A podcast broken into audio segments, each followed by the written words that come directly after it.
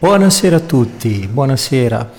Sono Lorenzo e questa è Aleteia, togliere il velo. E a cosa toglieremo il velo questa sera? Beh, questa sera mi sono portato un bellissimo libro che ho cominciato a leggere quattro anni fa ed è uno strumento prezioso. Il libro è di Mauro Scardovelli e si intitola Subpersonalità e crescita dell'io. Ho deciso di parlarne perché ha fatto parte, fa ancora parte del mio percorso di studi e di crescita interiore, perché è un modello che dà una economia in termini di eh, visione di sé e del mondo. È tutta una serie di cose che eh, possiamo avvicinare ai simboli i simboli sono degli strumenti che consentono un'economia nel nostro pensare, cioè quando vediamo un simbolo, tutto il significato associato ad esso arriva in un istante alla nostra coscienza, dalla nostra memoria. E quindi perché subpersonalità? Beh, innanzitutto personalità. Che cos'è la personalità? Perché ovviamente non è che possiamo parlare di una cosa senza sapere almeno accennare le fondamenta. La personalità è l'insieme di maschere che noi creiamo da quando veniamo al mondo per effetto di quello che viviamo e che vanno a costruire l'ego, la nostra personalità. Non per niente persona nel suo etimo significa maschera Persona viene dall'antico latino per sonare ed era il nome attribuito alla maschera da teatro che i latini avevano ereditato dagli antichi greci.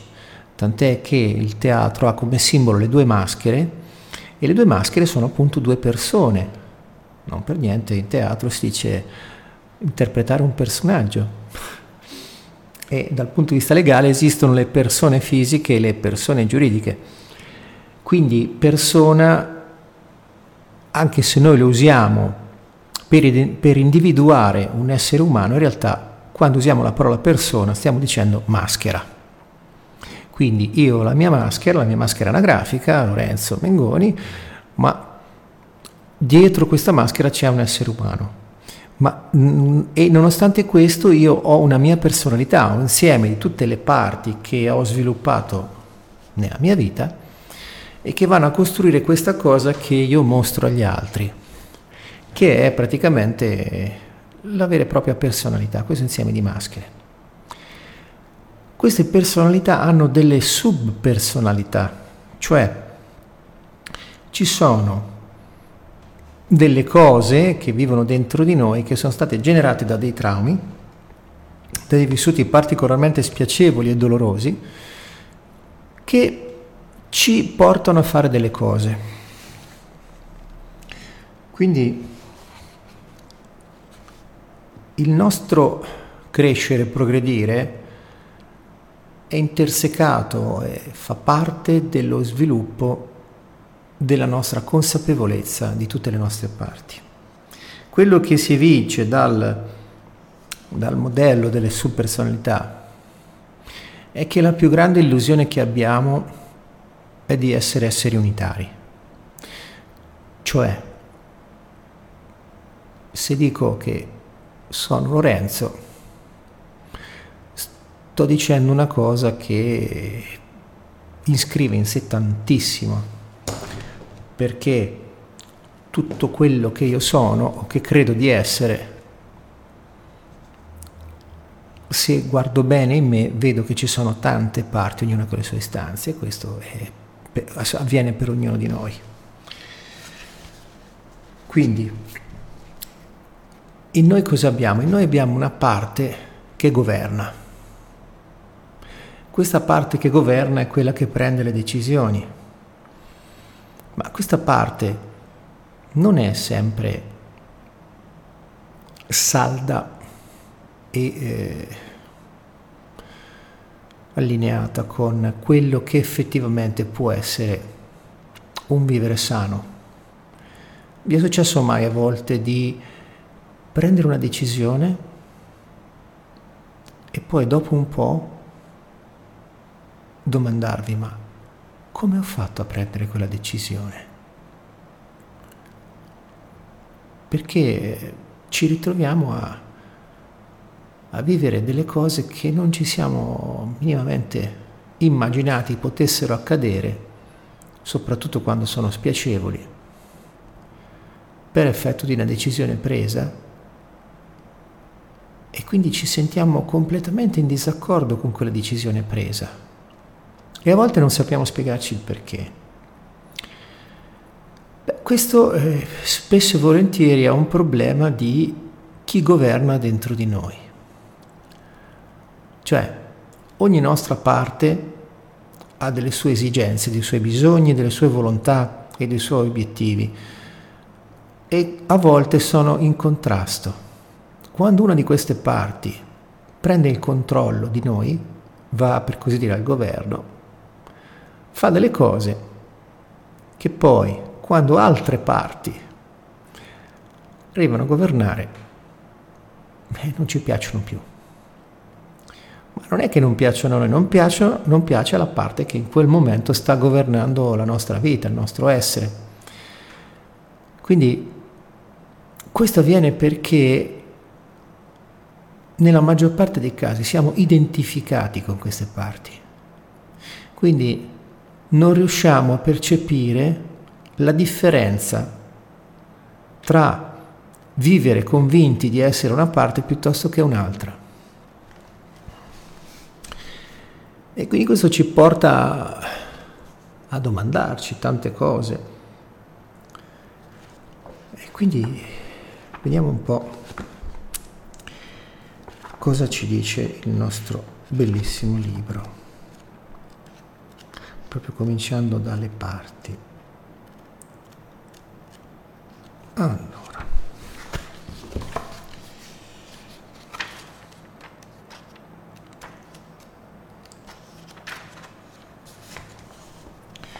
Allora, parti interne e subpersonalità. Le subpersonalità sono dei modelli che ci aiutano a capire noi stessi e gli altri, sono delle mappe molto utili per l'esplorazione del nostro mondo interno. Questi modelli si fanno chiamare subpersonalità in quanto sono strutturati e funzionano come parti di noi sufficientemente organizzate e complete, dotate appunto di una loro personalità. Dentro una persona si trovano quindi differenti subpersonalità le subpersonalità non esistono in natura, non sono cose paragonabili al cuore e ai polmoni, non sono organi interni, sono solo modelli costruiti da noi sulla base dei nostri presupposti delle nostre osservazioni per renderci più facile la comprensione dei fenomeni mentali. Dobbiamo averlo ben presente, altrimenti corriamo il rischio di rimanere in quel di reiterare questi modelli, renderli rigidi e cominciare a dibattere se quelli individuati da noi sono più veri di quelli individuati da altri. In termini di programmazione neurolinguistica non ci interessa se sono veri, ma solo se sono utili rispetto ai nostri particolari scopi. In PNL siamo abituati a identificare le parti interne responsabili di un determinato comportamento, emozione, sentimento o sintomo. Molte tecniche di PNL presuppongono un modello per parti. Che differenza esiste tra le parti individuate nella PNL e le subpersonalità? Le parti con cui, lavora, con cui si lavora in PNL, ad esempio, nella ristrutturazione e nella negoziazione, vengono etichettate e licitate volta per volta in base al problema che si intende trattare. Ogni volta è possibile individuare parti diverse per problemi diversi. Queste parti sono strutture libere da ogni contenuto e sono massimalmente flessibili. Diversamente, in analisi transazionali si identificano tre parti fondamentali, o stati dell'io, genitore adulto bambino, e loro specificazioni, genitore affettivo, genitore critico, bambino libero, bambino adattato, eccetera. Tra le parti, a differenza da quelle della PNL, sono già orientate e precostituite, sia pure in linea molto generale. Le subpersonalità sono ancora più strutturate di quelle, strutturate di quelle dell'analisi transazionale. Esse sono parti complesse, costituite a loro volta da sottoparti con differenti valori, convinzioni, emozioni, come vedremo, con, che confliggono sistematicamente tra loro. Esse assomigliano a partiti politici con le loro fazioni incorrenti interne e partiti che concorrono non proprio in modo democratico a definire la politica del paese. Quindi proprio qui entra il concetto di governo di noi stessi e della nostra vita. Quindi come governiamo la nostra vita con queste subpersonalità? Innanzitutto cominciamo a nominarle queste subpersonalità, perché già nominandole cominciamo a dare un senso a tutta questa cosa che sto raccontando. Allora, c'è il depresso che si suddivide nelle sue sottobranchie orale masochista, c'è l'ossessivo, lo schizoide, l'istrionico, il paranoide, il narcisista, il fobico e lo psicosomatico. Queste sono le subpersonalità che vengono enumerate nel libro.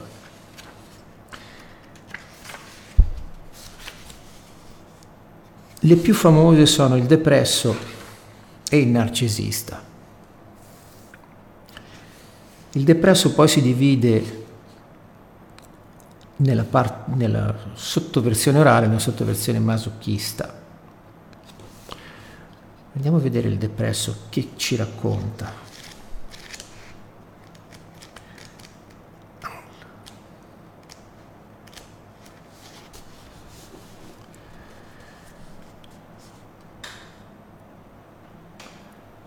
Allora, il depresso al suo interno può dividersi in orale e masochista. L'orale ha un tipo di attaccamento dipendente, il masochista ha un tipo di attaccamento evitante. Cioè, il depresso da cosa viene generato? Da perché abbiamo, possiamo avere dentro di noi la subpersonalità del depresso? Perché in qualche modo abbiamo vissuto degli eventi nella nostra crescita dove abbiamo dedotto, per qualche motivo, che non siamo degni di essere amati, perché siamo sbagliati. E quindi il depresso orale ha ovviamente a che fare con il nutrimento, col cibo. Quindi in qualche modo ha patito una, una, fame che potrebbe non essere una fame fisica, ma anche semplicemente una fame affettiva, non una fame solamente di cibo vero e proprio, ma anche una fame di affetto, di attenzioni, di, di presenza. Per cui ha sviluppato questo attaccamento, questo, dipend, questo attaccamento dipendente, per cui si fa dipendente da altri, per cui cerca qualcuno da cui dipendere e qualcuno e, e, di, ovviamente di riempirsi la bocca di cibo anche a volte e quindi ha a che fare proprio con la soddisfazione. Questo può portare anche alle dipendenze non solo di cibo, che so, fumo, alcol e altre sostanze stupefacenti. Invece il masochista ha vissuto un'esperienza dove in qualche modo si sente sbagliato ma nel profondo, cioè si giudica altamente, per cui è convinto che soffre, patisce perché se lo merita. Il masochista spesso nei casi più estremi arriva all'erotizzazione del dolore, cioè vede nel patire sofferenze fisiche una fonte di piacere. Eh, questo è il massimo dell'inversione che può accadere. E il masochista ha un attaccamento evitante perché evita di mostrarsi, evita di, di farsi vedere troppo e quindi spesso anche lui sfocia nella accondiscendenza estrema. Cioè diciamo che marchi, la cosa più evidente del depresso è lo, lo sminuirsi, la, la mancanza di, di, apprezzamento, cioè quindi manca anche di autostima, che sono sinonimi praticamente, e quindi è convinto che per essere amato lui così com'è non può esserlo. C'è bisogno di fare altro, c'è bisogno di, di accondiscendere e di fare come, come qualcuno dice lo zerbino in tante circostanze. È un po' come Fantozzi. Non so se avete presente il personaggio di Paolo Villaggio. Fantozzi, Fantozzi è, è un classico depresso che subisce E lì proprio si vede in quegli esempi il legame che si instaura fra un depresso e un narcisista. Il narcisista chi è?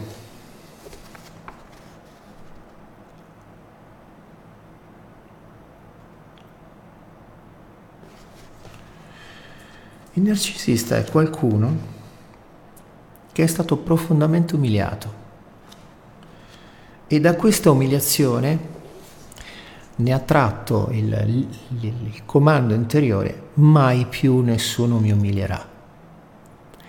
E per fare questo diventerò così grande e potente che nessuno potrà più umiliarmi. E quindi per il fenomeno che possiamo chiamare interiorizzazione del carnefice, interiorizza chi le ha umiliato fino a imitarne le gesta ed umiliare chi sta intorno a lui. E questo qui si incastra alla perfezione con il depresso. Il depresso che si sente indegno di essere amato quando vede un narcisista nel pieno delle sue funzioni, dice dentro di sé, oh, questo, questo, quanto è bello, quanto è figo, se solo uno così mi desse un po' della sua attenzione, del suo amore, forse diventerei degno di essere amato. E quindi cominciano a prestarsi a tutto quello che il narcisista chiede, facendo lo zerbino, e il narcisista ha trovato qualcuno che da umiliare, qualcuno che gli fa da, lo leva sul podio del narcisismo. E quindi il pattern che si rileva da questa cosa qui è che il narcisista fa continuamente delle cose per cui dà e toglie fa depresso orale per esempio, e al masochista lo punisce,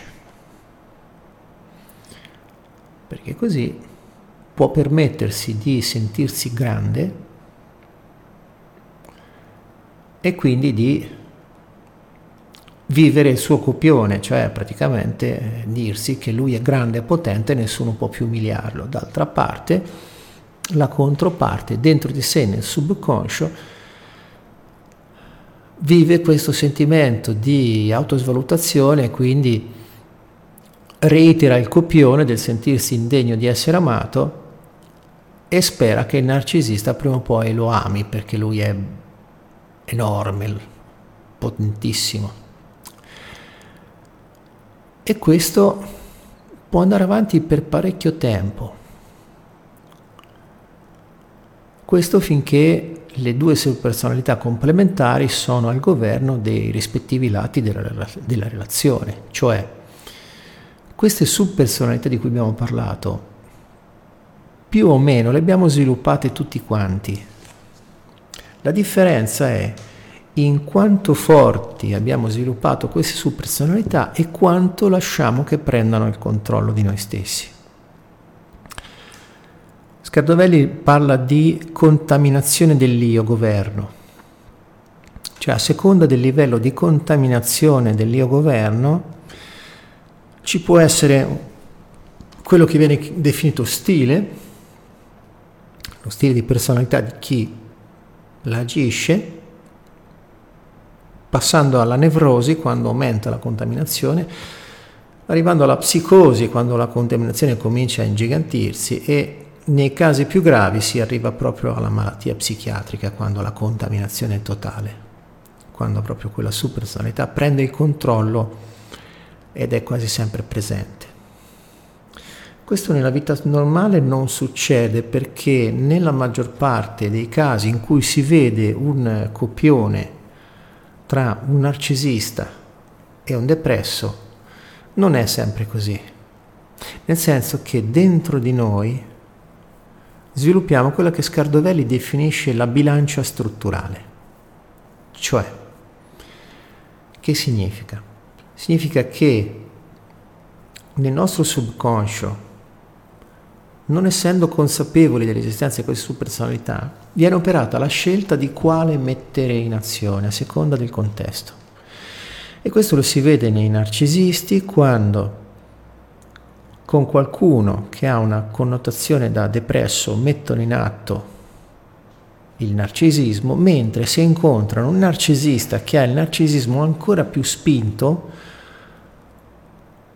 e quindi questo lo si può incontrare normalmente, oppure perché il ruolo impone so, una scala gerarchica di un'organizzazione, di un,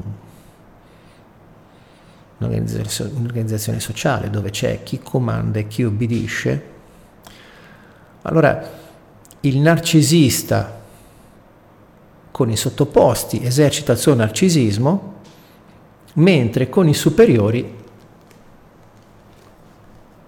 esercita la sua parte depressa, con un narcisista che è più potente di lui. Quindi diciamo che il narcisismo e la depressione possono fare da eh, interfaccia in una gerarchia basata su modelli disfunzionali. E questo non è stabile però, perché può essere in una relazione fra un narcisista e un depresso che a un certo punto il depresso arriva al massimo della sopportazione delle umiliazioni e quindi a un certo punto può arrivare a fare qualcosa consapevolmente o inconsapevolmente per ribaltare le carte. E quindi può esserci o l'episodio in cui, eh, come dice qualcuno, sclera, dà fuori tutto, butta fuori tutta la rabbia di tutte le umiliazioni che ha subito dal narcisista, poi ritorna al suo ruolo di depresso, oppure crolla drasticamente la relazione, oppure possono avvenire delle inversioni di ruolo, tipo so, in una scala gerarchica qualcuno che sale nella scala gerarchica, sorpassa il vecchio capo narcisista e comincia a fare il narcisista con a mo' di vendetta verso il, il vecchio capo. E questa è una cosa che vediamo in giro per il mondo ovunque. Basta un attimo prestare un po' di attenzione allo stile con cui si comunicano le cose per rendersene conto, perché queste cose qua di cui sto parlando non hanno una relazione stretta con i contenuti razionali delle cose che vengono scambiate nelle relazioni. Cioè, Qualunque pretesto è buono per esercitare narcisismo, depressione e le altre subpersonalità. Non c'è bisogno di una ragione specifica, anzi, indagando con la ragione non si arriva mai a capo perché certe scelte fatte in preda al controllo di queste parti sono assolutamente illogiche e irrazionali se guardate con un adeguato distacco. E quindi a volte quando si è molto contaminati su personalità avviene quello che a volte viene chiamato il raptus. Cioè si viene rapiti della propria consapevolezza completamente identificati in quella subpersonalità, in quella reazione e ci si dimentica di noi stessi. Tant'è che in presenza di raptus, spesso a livello giuridico, quando si tratta di reati gravi, c'è anche la connotazione dell'incapacità di intendere di volere. Quindi queste sono le due più famose, il depresso e il narcisista, ma ce ne sono altre. Per esempio, allora, il successivo è l'ossessivo. Cos'è l'ossessivo? L'ossessivo è qualcuno che mani, qual, quella parte che manifesta un comportamento in maniera appunto ossessiva, cioè ritirata e ripetuta, al di là di ogni ragionevole logica.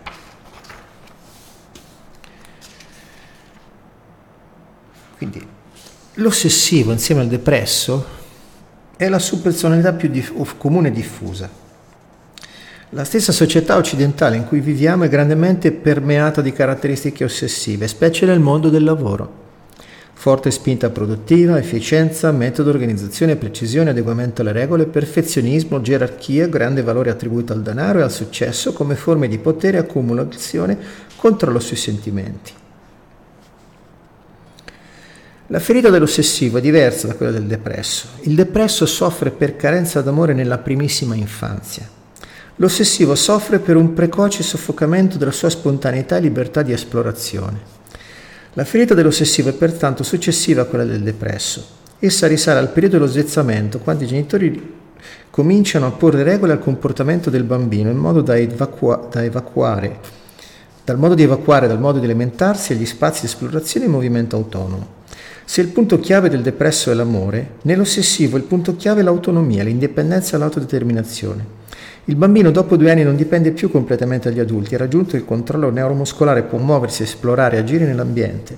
Egli sviluppa una sua volontà, una sua determinazione, ma questa volontà può scontrarsi con quella degli adulti, che appunto cominceranno a porgli delle regole.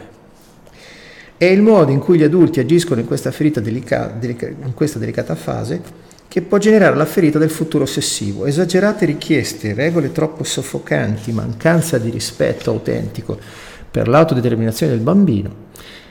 Egli sperimenta una sorta di ingabbiamento della sua azione ed espressione spontanea. Questi genitori chiedono troppo e troppo presto, non educano i figli, li ammaestrano. Talvolta si presentano come modelli di infallibilità. Il loro messaggio è va, tu vali per la tua performance, non per ciò che sei. Questi bambini hanno una continua paura degli errori e la sgradevole impressione di non fare mai abbastanza. Questo è l'ossessivo. Praticamente l'ossessivo cerca il controllo, siccome ha paura di sbagliare, ha paura di essere giudicato per le sue performance, cerca ossessivamente la perfezione in tutto quello che fa e che dice. E questo lo porta a un gran disagio perché il controllo è un'illusione. Non riusciamo a controllare tutto, c'è sempre qualcosa che sfugge al nostro controllo. e quindi spesso e volentieri l'ossessivo rimane proprio come tutte le subpersonalità. Cioè le subpersonalità alla fine cosa sono? Sono tutto un insieme di tentate soluzioni disfunzionali a dei problemi che si sono creati quando non c'erano le risorse sufficienti, quelle che dovrebbero avere gli adulti per risolvere il problema. Per cui un bambino di quell'età, quando viene castrato in quel modo, limitato nella sua libertà di espressione, non ha la possibilità di mettere un paletto e dire questo è troppo. Ma non potendo ribellarsi all'autorità del genitore, non potendo mettere dei confini, sviluppa questo modello di comportamento ossessivo. E quindi questo gli rimane dentro, cioè le nostre subpersonalità ci rimangono dentro che in maniera nascosta finché non ne prendiamo consapevolezza.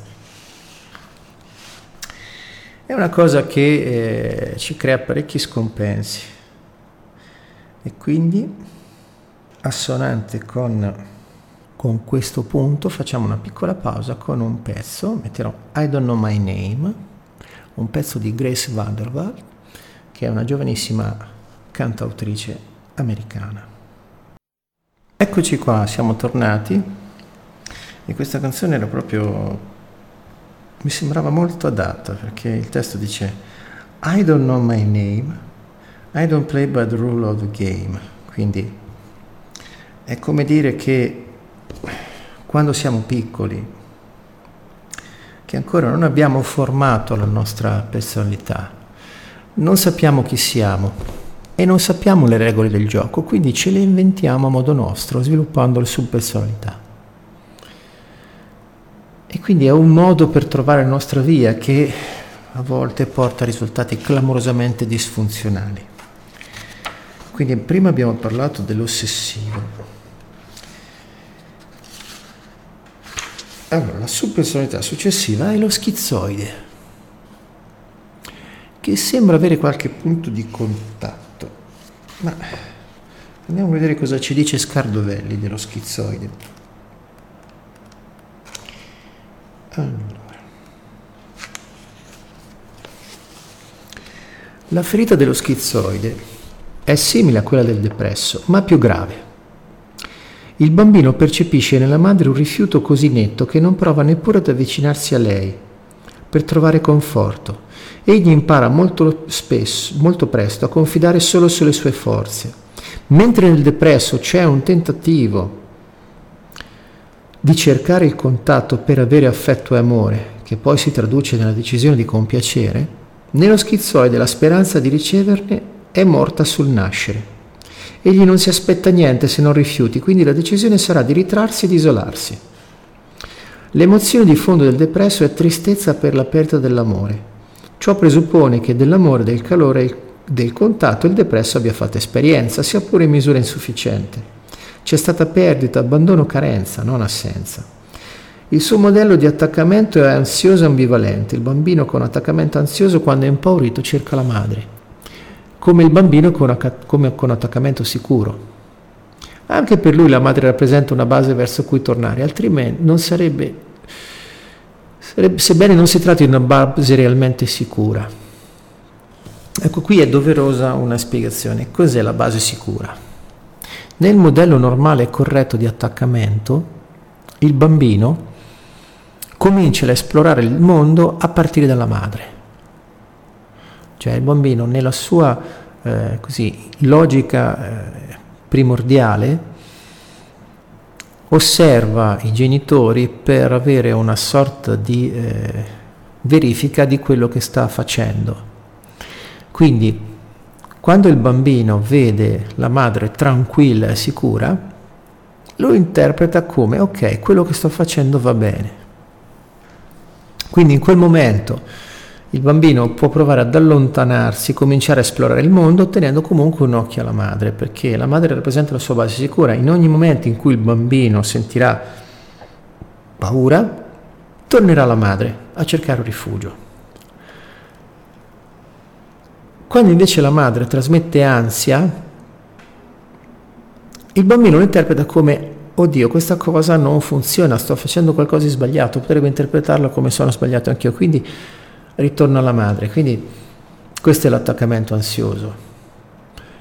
Invece il bambino con un attaccamento sano, da base sicura, comincia a esplorare il mondo, confermato dal riscontro che ha nei genitori, comincia a sviluppare la fiducia in se stesso e a misurarsi per prove ed errori con quello che significa andare per il mondo.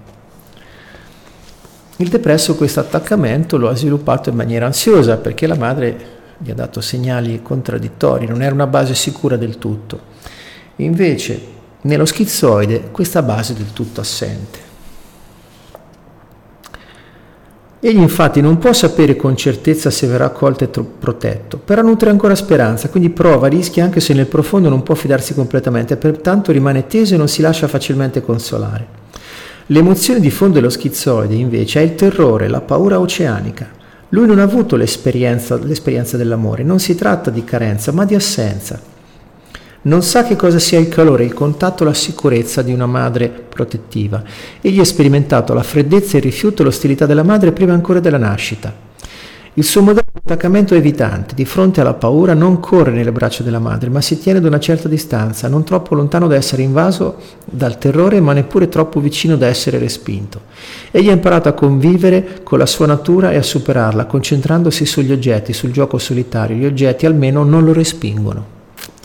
Il avendo sperimentato sia l'amore che il rifiuto, ha imparato a interrogarsi sul come avere amore ed evitare rifiuti. Ha imparato quindi ad empatizzare con piacere. La sua convinzione è se non sono amato è colpa mia. L'immagine di sé come amabile o non amabile occupa una parte importante della sua attenzione. Egli è un depresso proprio perché nel suo profondo ritiene di non essere amabile e pertanto fa di tutto per nascondere questo suo segreto, per non essere rifiutato, abbandonato. Da qui la grande energia messa a costruire la maschera, il falso sé che dovrebbe farlo apparire sempre amabile. Nel depresso c'è ancora un filo di speranza. Lo schizoide invece ha sperimentato solo rifiuto, freddezza, non ha alcuna ragione di, specia- di sperare, non ha alcuna ragione di darsi da fare per apparire amabile. Intanto otterrebbe sempre il rifiuto. A differenza del depresso, l'immagine di sé amabile o non amabile non è al centro della sua attenzione, per lui non ha alcuna rilevanza pratica a differenza del, del depresso, non sviluppa alcuna compiacenza. Egli ha imparato a fidarsi solo di sé, non ha bisogno degli altri, non ha bisogno di fingere lo scopo di ottenere il loro amore, egli è autosufficiente. La fede dello schizoide è quindi un vissuto di congelamento e terrore? Sì, L'energia vitale come esperienza d'amore espansiva e attrattiva di fronte all'esperienza di questa ferita così devastante si contrae, si congela appunto. Un corpo congelato non sente più il dolore, non sente neppure più il piacere. Perché lo schizoide non ha difficoltà ad avvicinarsi ad altri, in intimità? Intimità? Perché se il suo corpo si congela, l'energia vitale inizia di nuovo a scorrere e lui prova terrore e dolore. Ricordo un paziente che era in grado di sentire delle emozioni solo nei rarissimi casi in cui si innamorava e questo da una parte gli dava piacere, lo faceva sentire vivo. Nello stesso tempo veniva assaulito da una, da una paura incredibile che lo portava poi ad allontanarsi, a respingere l'altra persona. Egli era in questo dilemma: rimango nel mio guscio protetto ma senza vita o entro nella vita, mi lascio andare, mi espongo, provo dei sentimenti ma vengo invaso dal terrore e dalla furia omicida? In tali casi lo schizoide vuole annullare e distruggere l'altra persona, non riesce a lasciare andare, a chiudere un rapporto che comunque gli ha dato ossigeno emotivo, cioè vita. Il partner, almeno temporaneamente, gli è diventato indispensabile come l'aria, nel contempo mortale. È un conflitto tremendo, insanabile, per questo, normal, per questo non, la maschera normalmente lo tiene lontano dal rapporto dell'intimità. È la politica più sicura e conservatrice. Quindi lo schizoide è quello che potrebbe diventare un serial killer, perché diventa in grado di infliggere dolore e sofferenza, ferite, senza entrarne minimamente in contatto. E questo è un esempio per eh, illustrare come le subpersonalità, una volta che sono tolte dalla, dall'identificazione possono diventare degli strumenti. Lo schizoide, che è così terribile, che può diventare così terribile come un serial killer,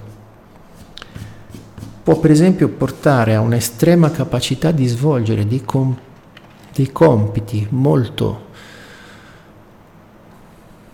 complessi nel to- nella totale concentrazione, cioè per esempio un chirurgo. Un chirurgo non può venire, entrare in contatto empaticamente con il corpo che sta operando perché da un punto di vista naturale lui sta tagliando un corpo. Lo fa per operare una guarigione, per un motivo valido, non lo fa per suo capriccio in preda a un raptus. Però se entrasse in contatto con il sangue che vede le parti del corpo che sta lavorando si bloccherebbe e non riuscirebbe ad andare avanti e quindi non sarebbe in grado di fare il suo lavoro che in molti casi salva la vita. Quindi, come tutte le cose, siamo noi a scegliere l'uso che ne facciamo quando ne siamo consapevoli. Quindi noi possiamo scegliere quando siamo consapevoli. Quando non, non abbiamo chiaro tra che possibilità possiamo scegliere, potremmo arrivare anche a sentirci condannati. Il depresso, per esempio, il depresso cosa porta con sé come risorsa una volta visto? Porta una formidabile capacità di empatia perché il depresso ha conosciuto un po' l'amore, quindi ironia della sorte, nonostante il depresso cerchi con la condiscendenza di attirare l'amore degli altri e quindi per questo rendersi non amabile, perché uno, qualcuno che si comporta in maniera troppo accondiscendente prima o poi stanca, diventa pesante. Lì dietro comunque c'è una vera capacità di amare. Quindi c'è una vera sensibilità a poter riconoscere in che modo dare e ricevere amore.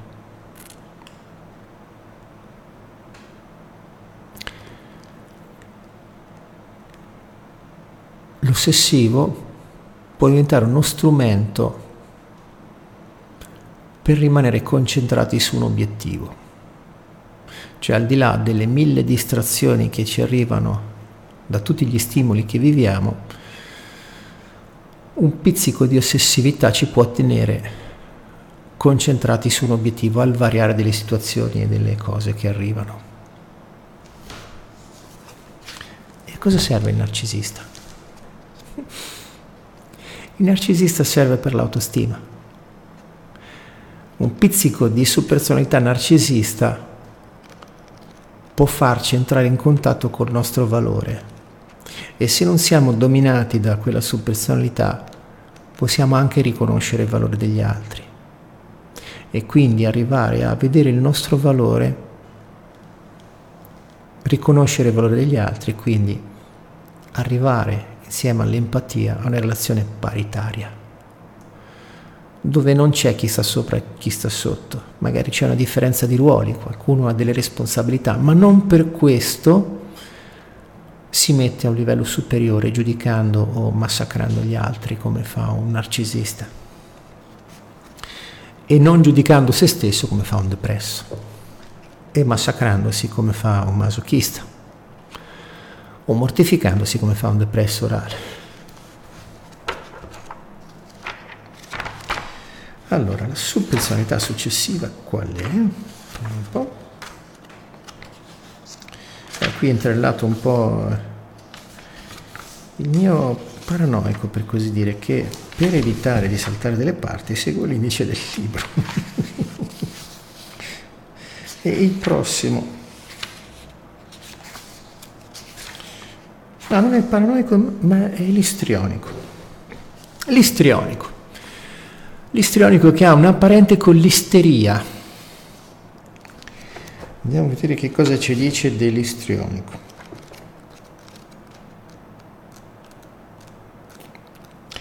Allora, 252, l'istrionico. I caratteri istrionici si presentano come seduttivi, affascinanti, vogliono fare colpo, vogliono essere al centro e attirare l'attenzione. Hanno sempre bisogno di, pubblic- di pubblico, hanno sviluppato abilità da showman, improvvisatori, attori, sanno calarsi in un ruolo e recitare una parte. All'interno di un gruppo riescono a scaldare l'atmosfera, coinvolgere e euforizzare le persone. Tra diverse subpersonalità sono quelli meno autentici, più nella maschera, più nel personaggio e quindi sono anche tra quelli più estranei a se stessi, cioè la loro vera identità, oltre che staccati e straniati in mezzo agli altri. Quindi la ferita, qual è la ferita dell'istrionico? La ferita dell'istrionico è simile a quella del depresso. All'origine c'è un vissuto di esclusione e quindi una mancanza di sintonia profonda, contatto, amore.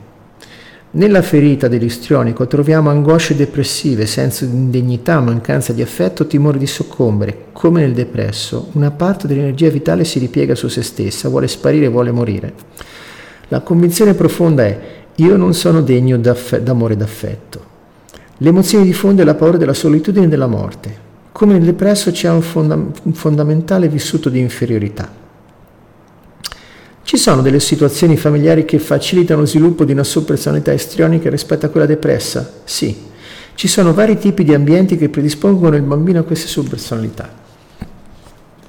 Ad esempio, un ambiente familiare caotico, contraddittorio, imprevedibile, privo di qualsiasi guida e di validi modelli, il bambino viene pulito oggi per qualcosa per cui domani non si accorgerà nemmeno o addirittura lo si premierà. Oppure il bambino non viene preso sul serio come se fosse troppo piccolo, troppo stupido, troppo poco importante per rispondere alle sue domande. Così le giunzioni che il bambino riceve sono non crescere, non pensare. Di fatto nell'istrionico troviamo sia la difficoltà a pensare in modo adulto, sia la capacità di assumersi responsabilità. Questo tipo di ambiente non predispone la sua personalità ossessiva, cioè il bambino per sopravvivere si dà delle regole, naturalmente se le dà con logica infantile, assolutistica, dicotomica, rigida, è vero, un ambiente caotico può facilitare lo sviluppo ossessivo oppure l'istrionico che è il suo opposto. Si può ipotizzare che ci sia una componente biologica del bambino che facilita l'uno nell'altra direzione. L'ossessivo, per sua struttura, è un pensatore e un giudice. L'istrionico è un sensitivo e, un percett- è sensitivo e percettivo. L'ossessivo gio- cerca che cosa è giusto in base a regole astratte, se, tro- se, trova le regole nell'ambiente, le assume e le fa sue, se non le trova se le costruisce, perché questo, in, in questo modo che funziona il suo cervello. L'ossessivo pensa, programma, prevede e controlla. L'istrionico invece è centrato sui sentimenti e tende a improvvisare in base al momento presente, non quindi a programmare e a darsi regole. L'ossessivo rigido si contrappone, l'istrionico è flessibile e manipola. Ci sono altre possibili origini? Sì, in generale i modelli genitoriali non improntati sull'autenticità, che, guard- che, guardano più all'apparenza, al successo esteriore, alla mondanità, alla rispettabilità, all'opinione degli altri, più che sulla verità dei sentimenti, alla sincerità e rispetto di se stessi e dei figli come persone. In questo tipo di famiglia il bambino avverte la falsità dei rapporti, non la comprensione e il rispetto dei suoi veri bisogni. A lui non viene chiesto di adeguarsi in un mondo cui ciò che conta è la maschera esteriore, cui corrisponde il vuoto dei sentimenti, la mancanza di verità, calore e riconoscimento. I genitori recitano una parte, nel profondo essi sono estranei a se stessi e tra loro. Al bambino viene chiesto altrettanto e lui si adegua. O recitando lo stesso copione dei genitori, assumendone gli stessi valori di conformismo, o recitando il compione opposto, il ribelle, la pecora nera, ma sempre di recita si tratta.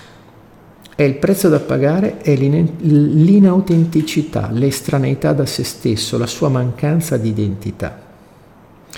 Quindi la mancanza di confini, di comprensione dei propri sentimenti, bisogni e desideri? Sì, l'istrionico è un attore che, non, che recita non sul palcoscenico, ma nella vita a tempo pieno.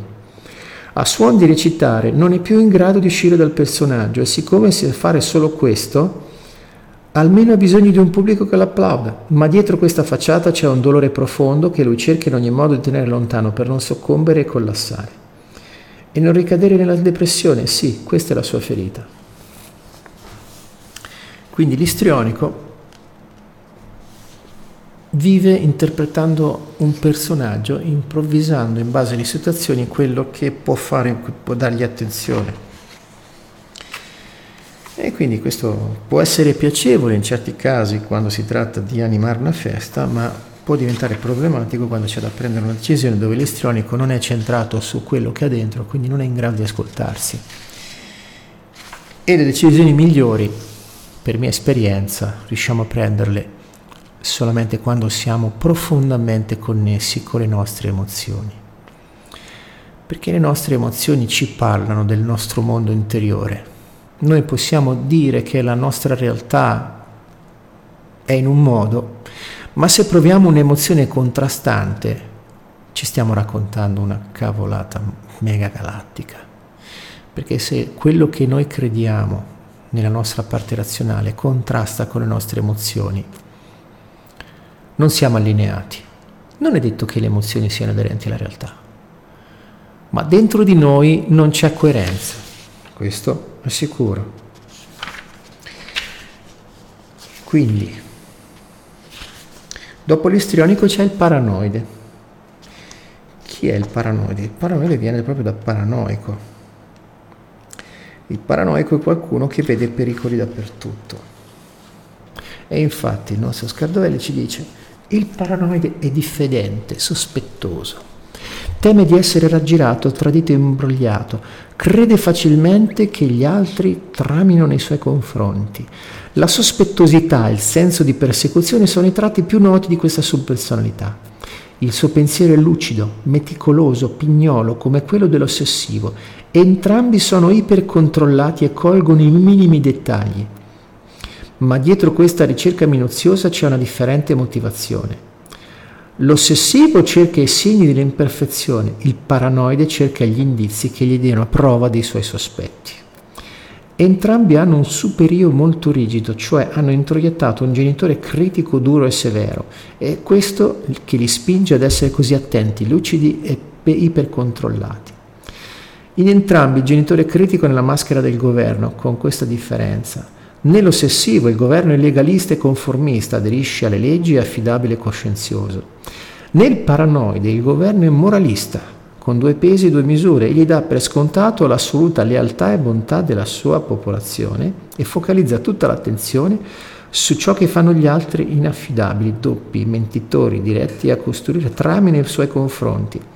Lui è moralmente ineccepibile, senza colpe, gli altri lo perseguitano e lo aggrediscono senza logica e senza ragione, lui si limita a reagire e a difendersi. La sua rabbia e la sua ostilità sono quindi ampiamente giustificate. Bel quadretto, dico io. Quindi la ferita, qual è la ferita del paranoide? La ferita del paranoide è simile a quella dello schizoide, profondo rifiuto, mancanza di calore e straneità. Il modello di attaccamento è quello evitante.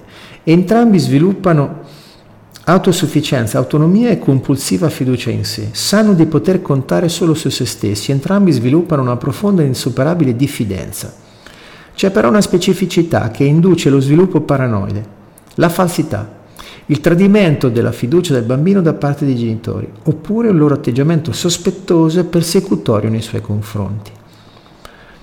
Sono due atteggiamenti che spesso si trovano insieme, accomunati dallo stesso dramma, la rottura della fiducia.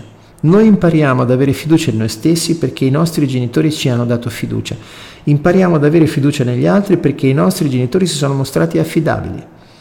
I genitori che non danno fiducia al bambino, che sospettano di lui, lo feriscono a un livello molto profondo, la sua energia vitale di espansione d'amore si contrae, si ripiega su se stessa, da qui nasce il senso di indignità, non valore, nullità che è tipicamente un vissuto depressivo. Lo stesso vale per il tradimento. Se i miei genitori mentono, dicono il falso, significa che io non mi merito la sincerità e quindi la fiducia. Quindi il paranoide cerca sospetti, vive per cercare sospetti e per cercare le prove dei suoi sospetti. Quindi questo lo rende la vita molto dura perché in questo modo, non potendo fidarsi di nessuno, ovviamente le sue relazioni saranno ben tragiche. E qual è la, la, la, la dote che si porta il paranoide? Perché sembra una condanna infinita.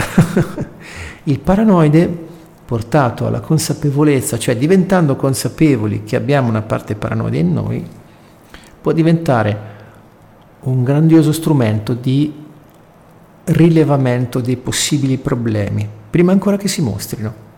In certi casi diventa quasi una capacità da veggente di anticipare i problemi che possono mostrarsi, senza però scadere nella, nella sfiducia verso tutte e tutti. E quindi questo è un altro dono delle nostre subpersonalità. Quindi perché ci serve sapere delle subpersonalità? Perché avendo consapevole di che cosa si può muovere dentro di noi, quando sappiamo come funzioniamo, possiamo scegliere come usare queste parti.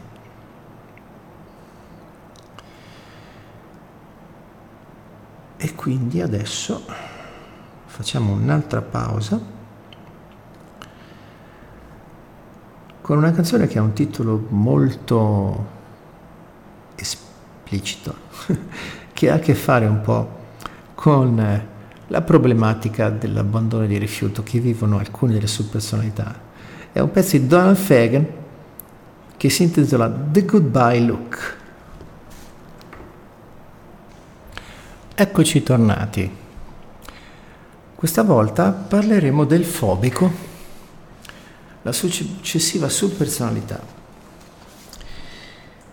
La subpersonalità fobica si caratterizza di due convinzioni di fondo. Il mondo è pericoloso, io sono debole.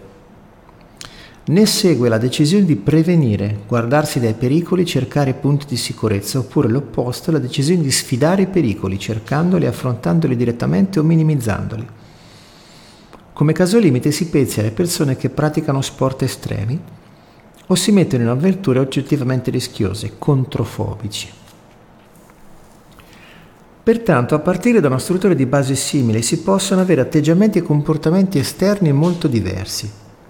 Si chiama subpersonalità fobica perché costituisce il terreno adatto all'insorgere delle fobie vere e proprie. La fobia è una paura normalmente riconosciuta come irragionevole che può crescere fino a diventare panico. Essa perciò è incontrollabile dal soggetto. L'unica possibilità che ha il fobico è quella di evitare l'oggetto che gli crea paura. Quindi nel fobico troviamo regolarmente tre pattern. evitamento, prevenzione, ricerca di protezione. Questi pattern, pattern, riducono il normale comportamento esplorativo. Pattern in inglese significa schema. Dobbiamo aspettarci quindi che dal punto di vista cognitivo, almeno in certe aree, ci sia progressivo restringimento. Il restringimento dell'esplorazione può giungere anche all'autocarcerazione fisica, cognitiva o emotiva, a seconda di dove sta la paura. Struttura. Nel fobico riscontriamo due caratteristiche fondamentali. La prima è l'impossibilità di conciliare due bisogni o valori entrambi essenziali per la salute di un organismo. Il bisogno di sicurezza e il bisogno di libertà. Infatti nel fobico la sicurezza è, è legata insolubilmente alla costrizione e la libertà alla solitudine. In termini di programmazione neurolinguistica troviamo due equivalenze complesse, due cause-effetto, sicurezza uguale costrizione, libertà uguale solitudine. In sostanza il fobico non può trovare pace, perché c'è sempre qualcosa che non va. In un ambiente familiare che gli dà sicurezza, prima o poi si sente ingabbiato e vorrebbe fuggire. In una situazione avventurosa che gli dà libertà, prima o poi si sente troppo solo o in pericolo, lontano dalla base sicura. Questa è la ragione di fondo della sua perenne tensione, agitazione, ansia o paura. Insomma, il fonico, il fobico, non il fonico, il fobico è tutto tranne che una persona tranquilla. La seconda caratteristica è la, perce- la percezione di sé a livello profondo, Egli si percepisce debole. In un mondo pericoloso cerca l'affetto e l'amore come forma di protezione e di sicurezza. Di conseguenza l'amore viene associato ad una percezione di debolezza e di dipendenza, ma la dipendenza è una forma di sottomissione e di costrizione che viola il bisogno di libertà. D'altra parte, per allontanarsi dalla costrizione ed andare verso la libertà e l'indipendenza, egli deve rinunciare all'affetto e all'amore. Quindi si sente solo e in pericolo.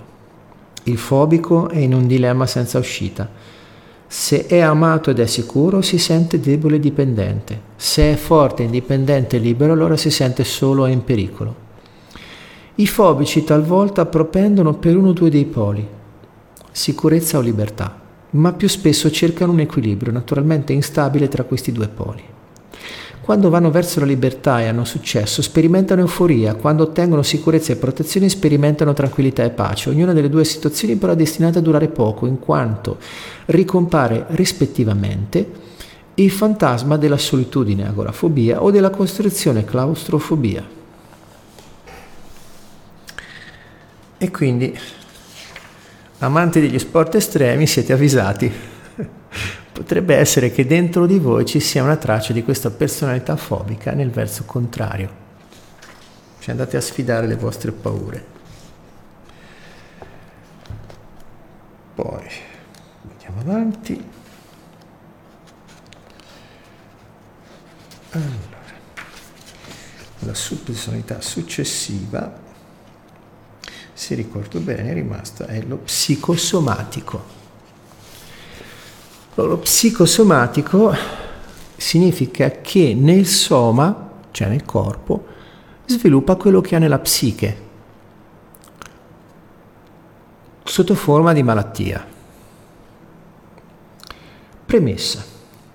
Lo psicosomatico non ha imparato a non sentire le emozioni di tenerezza, tristezza, solitudine rabbia queste sono trasformate in segnali sostitutivi, cioè in sensazioni del corpo, quali fame, chiusura di stomaco, mal di testa, senso di vuoto, che distraggono dalle vere emozioni.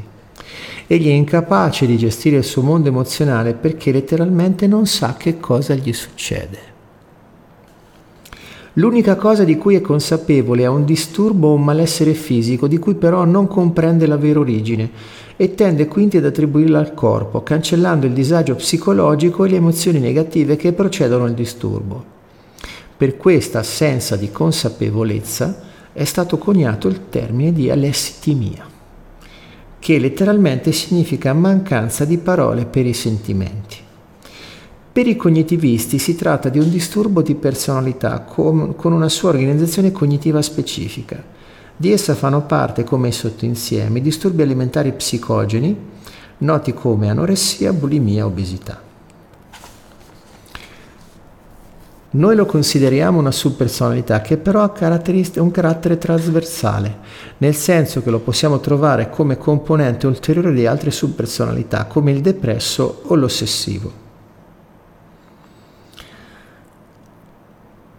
E quindi lo psicosomatico può essere incorporato sia nel depresso, sia nell'ossessivo che nello schizoide. Relazione con la madre.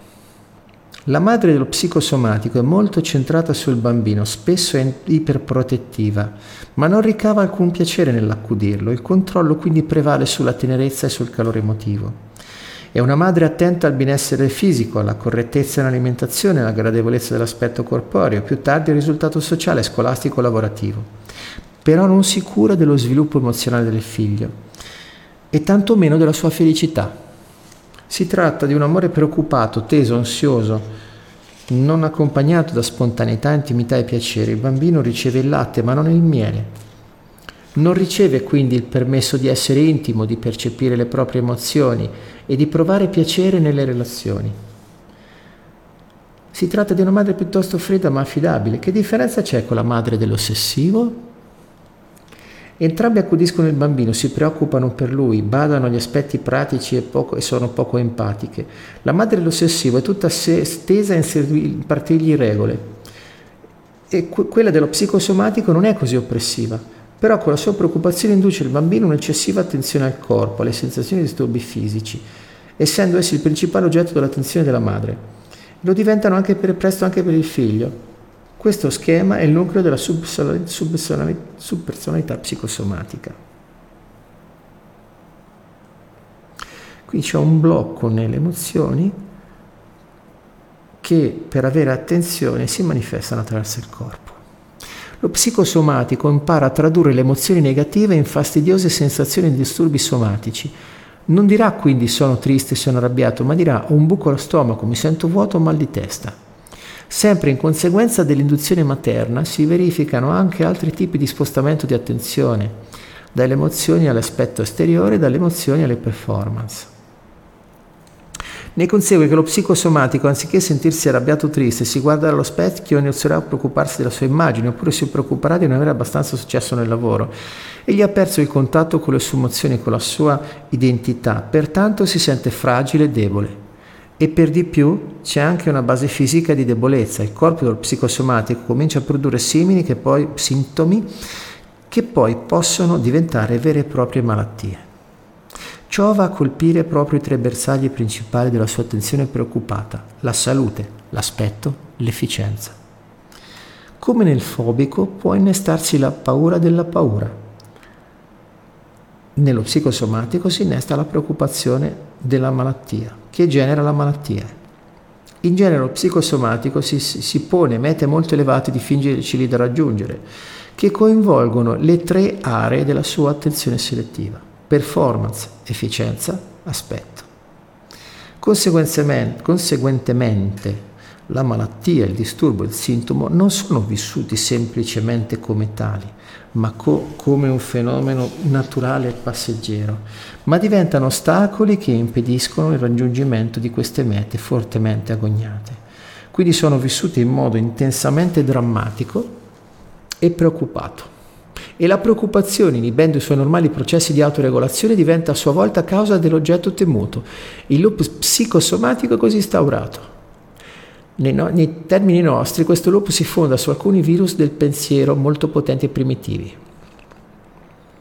Pensiero dicotomico, cioè pensiero che include solo due scelte opposte, pensiero assoluto, cioè che una cosa sia così sempre comunque, iperfocalizzazione, cioè attenzione iperselettiva su un qualcosa tralasciando tutto il resto della realtà,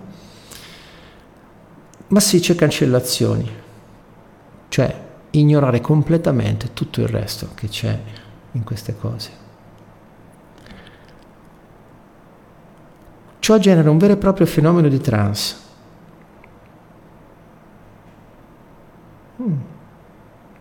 Uno stato di coscienza alterato, dissociato dallo stato di coscienza ordinario. Oggi si tende a riconoscere che nella personalità psicosomatica esista un nucleo di borderline o addirittura di psicotico, cioè uno stato mentale incapace, incapsulato e separato da quello ordinario. In altri termini, lo psicosomatico ha particolarmente bisogno di relazioni soddisfacenti e patisce più di altri la mancanza o insufficienza di tali sostegni, che non sono solo psicologici, ma adempiono anche una precisa funzione biologica come di regolatori esterni. Per questo tende a ricreare almeno una relazione molto stretta che avrebbe in sé questo compito. Quindi lo psicosomatico non è che se la passa tanto bene perché non essendo in contatto con le proprie emozioni che si manifestano attraverso i sintomi, fa fatica a comprendersi. E quindi diciamo che è qualcosa di molto preoccupante. Continuiamo questa chiacchierata prendendo degli spunti dal libro di Mauro Scardovelli su personalità e crescita dell'io.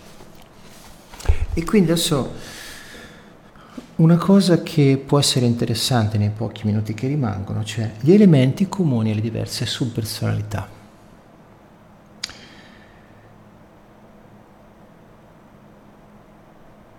Esaminiamo alcune vie generali verso il cambiamento.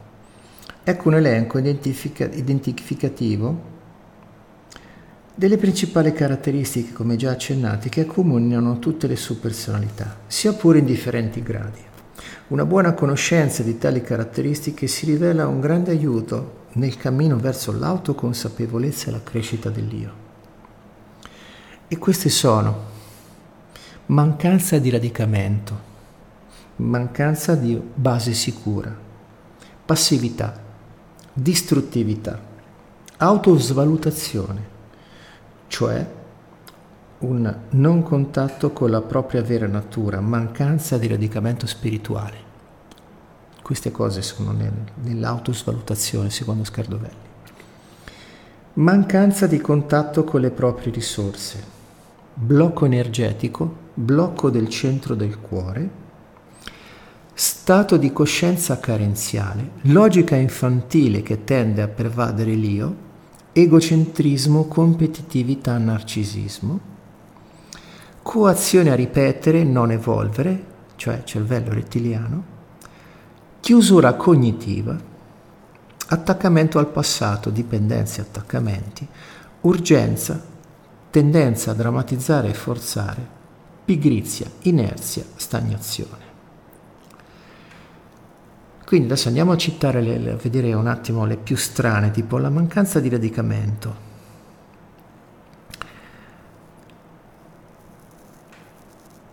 Ogni subpersonalità comporta una mancanza di radicamento, di radicamento o grounding, cioè proprio stare a contatto con il ground, la terra, il suolo. Quest'idea ci deriva dalla bioenergetica e dalla core energetica, disciplina creata da Alexander Lowen. Radicamento significa contatto intenso e profondo, in primo luogo con la terra che ci nutre e ci sostiene. L'orale manca di contatto con il terreno, non riesce a caricarsi di energia da sola, ha continuamente bisogno degli altri. Lo schizzoide che vive congelato nel vecchio terrore si è rifugiato nella sua mente e non ha sviluppato contatto col suo corpo e con la terra. La nostra cultura tende a generare persone poco in contatto con il corpo, con le emozioni profonde e con la vera natura di essere radicati sulla terra. Mancanza di base sicura.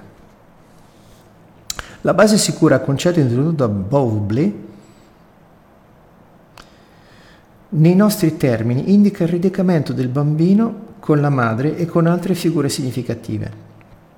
La madre che ha una buona relazione con un bambino non solo lo nutre e lo accudisce, ma gli fornisce anche il luogo in cui egli si sente pienamente compreso, protetto al sicuro luogo in cui egli può mettere le radici dalla quale può partire per esplorare il mondo, tranquillo di avere le spalle coperte e un rifugio caldo, accogliente dove tornare. Il messaggio che il bambino riceve è tu sei al sicuro qualunque cosa accada. Tu sei un essere meraviglioso cui il mondo sorride. La base sicura è il presupposto di una fiducia di fondo, quindi nella posizione esistenziale io sono ok, gli altri sono ok, il mondo è ok. Ogni ferita da cui originano le subpersonalità genera una frattura nel rapporto di fiducia del bambino con l'ambiente che lo ospita, con le persone e con il mondo.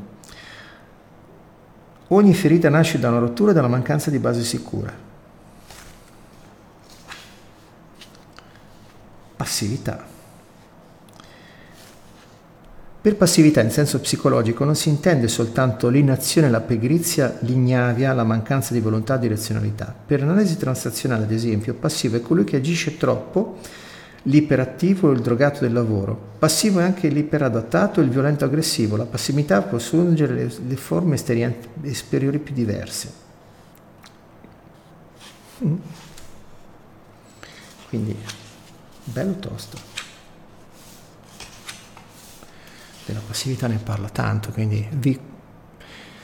se riuscite trovate il libro perché questa edizione io stesso per trovarlo quando ho avuto voglia di studiarlo ho fatto parecchio fatica perché è un'edizione del 2006 ed non è, non è facilissima da trovare. Ho dovuto corrergli dietro un po' questa copia. Distruttività.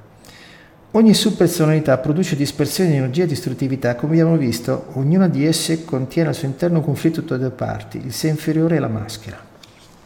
Allora, il sé inferiore è una parte del nostro costituente che si può rintracciare nello schema della, del, dell'io che ha creato per primo Roberto Assaggioli, il, puzzle, il padre della psicologia transpersonale. E lui ha creato questo schema ovale dove ci sono tre sezioni, una bassa, una mediana, una superiore. In basso c'è il sé inferiore, nella parte mediana al centro c'è una zona circolare che sta completamente immersa nel sé mediano che è l'io cosciente. Nel sé inferiore richiudiamo tutte quelle cose che il nostro subconscio non vuole far vedere alla parte cosciente, ma da lì ogni tanto sfiatano e mandano delle manifestazioni disfunzionali. Quindi la distruttività ha un conflitto fra il sé inferiore e la maschera, cioè la maschera è quella parte che dentro il sé inferiore tiene confinata l'energia del trauma. Il sé inferiore carico di rabbia e aggressività cerca di forzare i limiti imposti dalla maschera. La maschera cerca di reprimere il sé inferiore. Oltre a questa lotta interna si aggiunge anche la lotta che la subpersonalità ingaggia con la parte sana dell'io come dicevo prima, la subpersonalità tenta di, tenta di prendere il controllo per cercare di occupare il governo. Nel depresso, ad esempio, questa temporanea irruzione o contaminazione produce gli equivalenti aggressivi, l'autoboicottamento, l'autolesionismo, nello psicosomatico produce sintomi fisici, nell'ossessivo produce il meccanismo del dubbio, l'autopersecuzione e la persecuzione degli altri. E quindi questa è la distruttività.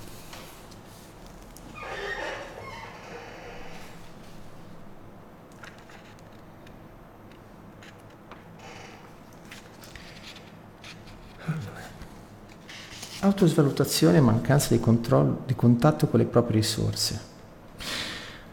Ogni volta che una subpersonalità accede al governo, cioè prende il controllo dell'io, questo indica che l'adulto ha messo il suo potere nelle mani di una struttura meno evoluta dell'io. Egli rinuncia almeno temporaneamente a funzionare al suo livello evolutivo. Qualunque sia la ragione di questa rinuncia, essa presuppone una svalutazione di sé. Io non posso, io non sono in grado, io non ce la faccio, il mio carattere, sono le circostanze esterne, eccetera. Un io contaminato si fonda su premesse e convenzioni autosvalutanti, consce o subconsce. Compito della parte sana dell'io è confrontare queste convenzioni allontanando lo stato di coscienza, allargando lo stato di coscienza e riacquisendo potere personale. Cioè quello che ci dice Scardovelli, commento io, è che quando noi siamo controllati da una di queste subpersonalità, cioè quando una di queste subpersonalità prende il controllo della nostra vita, noi perdiamo il nostro potere.